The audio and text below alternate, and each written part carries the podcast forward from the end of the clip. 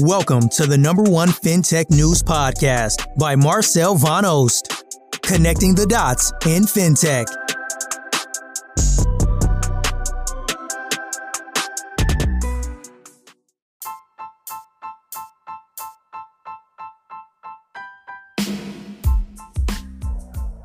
Hi, welcome to another daily FinTech podcast. The news highlight of the day is Revolut is looking to hire an investor relations team a move that could mark the starting gun on its long awaited stock market listing.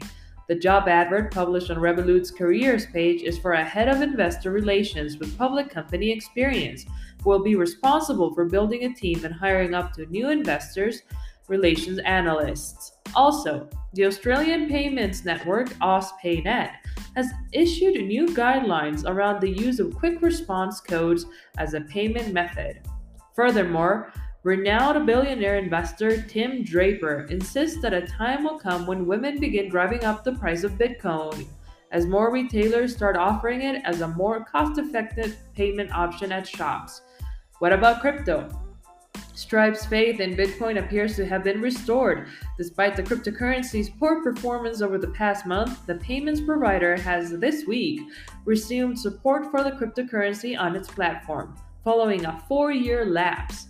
What are the latest insights? The drums of an economic recession are echoing in Latin America as the slowdown is starting to affect the region's startups, which have resorted to a wave of, of layoffs to refocus their businesses.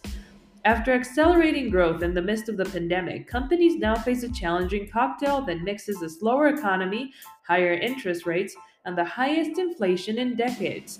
And companies such as Vtex, Bitso, Klarna, Olist, and Buenbit have in recent days announced massive cutbacks to cope with this new scenario. What about funding rounds and investments?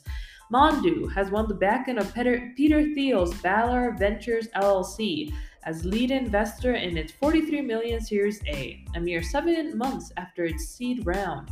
Moves, a Toronto, Canada-based provider of a banking app exclusively for gig workers, raised 5 million in seed funding fintech startup Save In has raised 1.1 million in an extended seed round led by Bayhouse Capital, taking its total investment so far to over 5 million.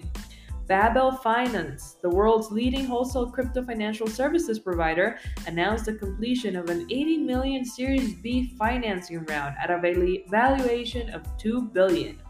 And Clear Street, a fintech building with better access to capital markets, announced the completion of a round to accelerate its launching its platform.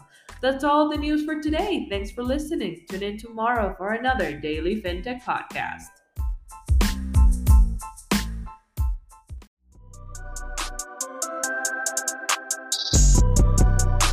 Thank you for listening, and I hope to see you tomorrow for another episode of the number one FinTech News Podcast by Marcel Van Oost, connecting the dots in FinTech. Thank you.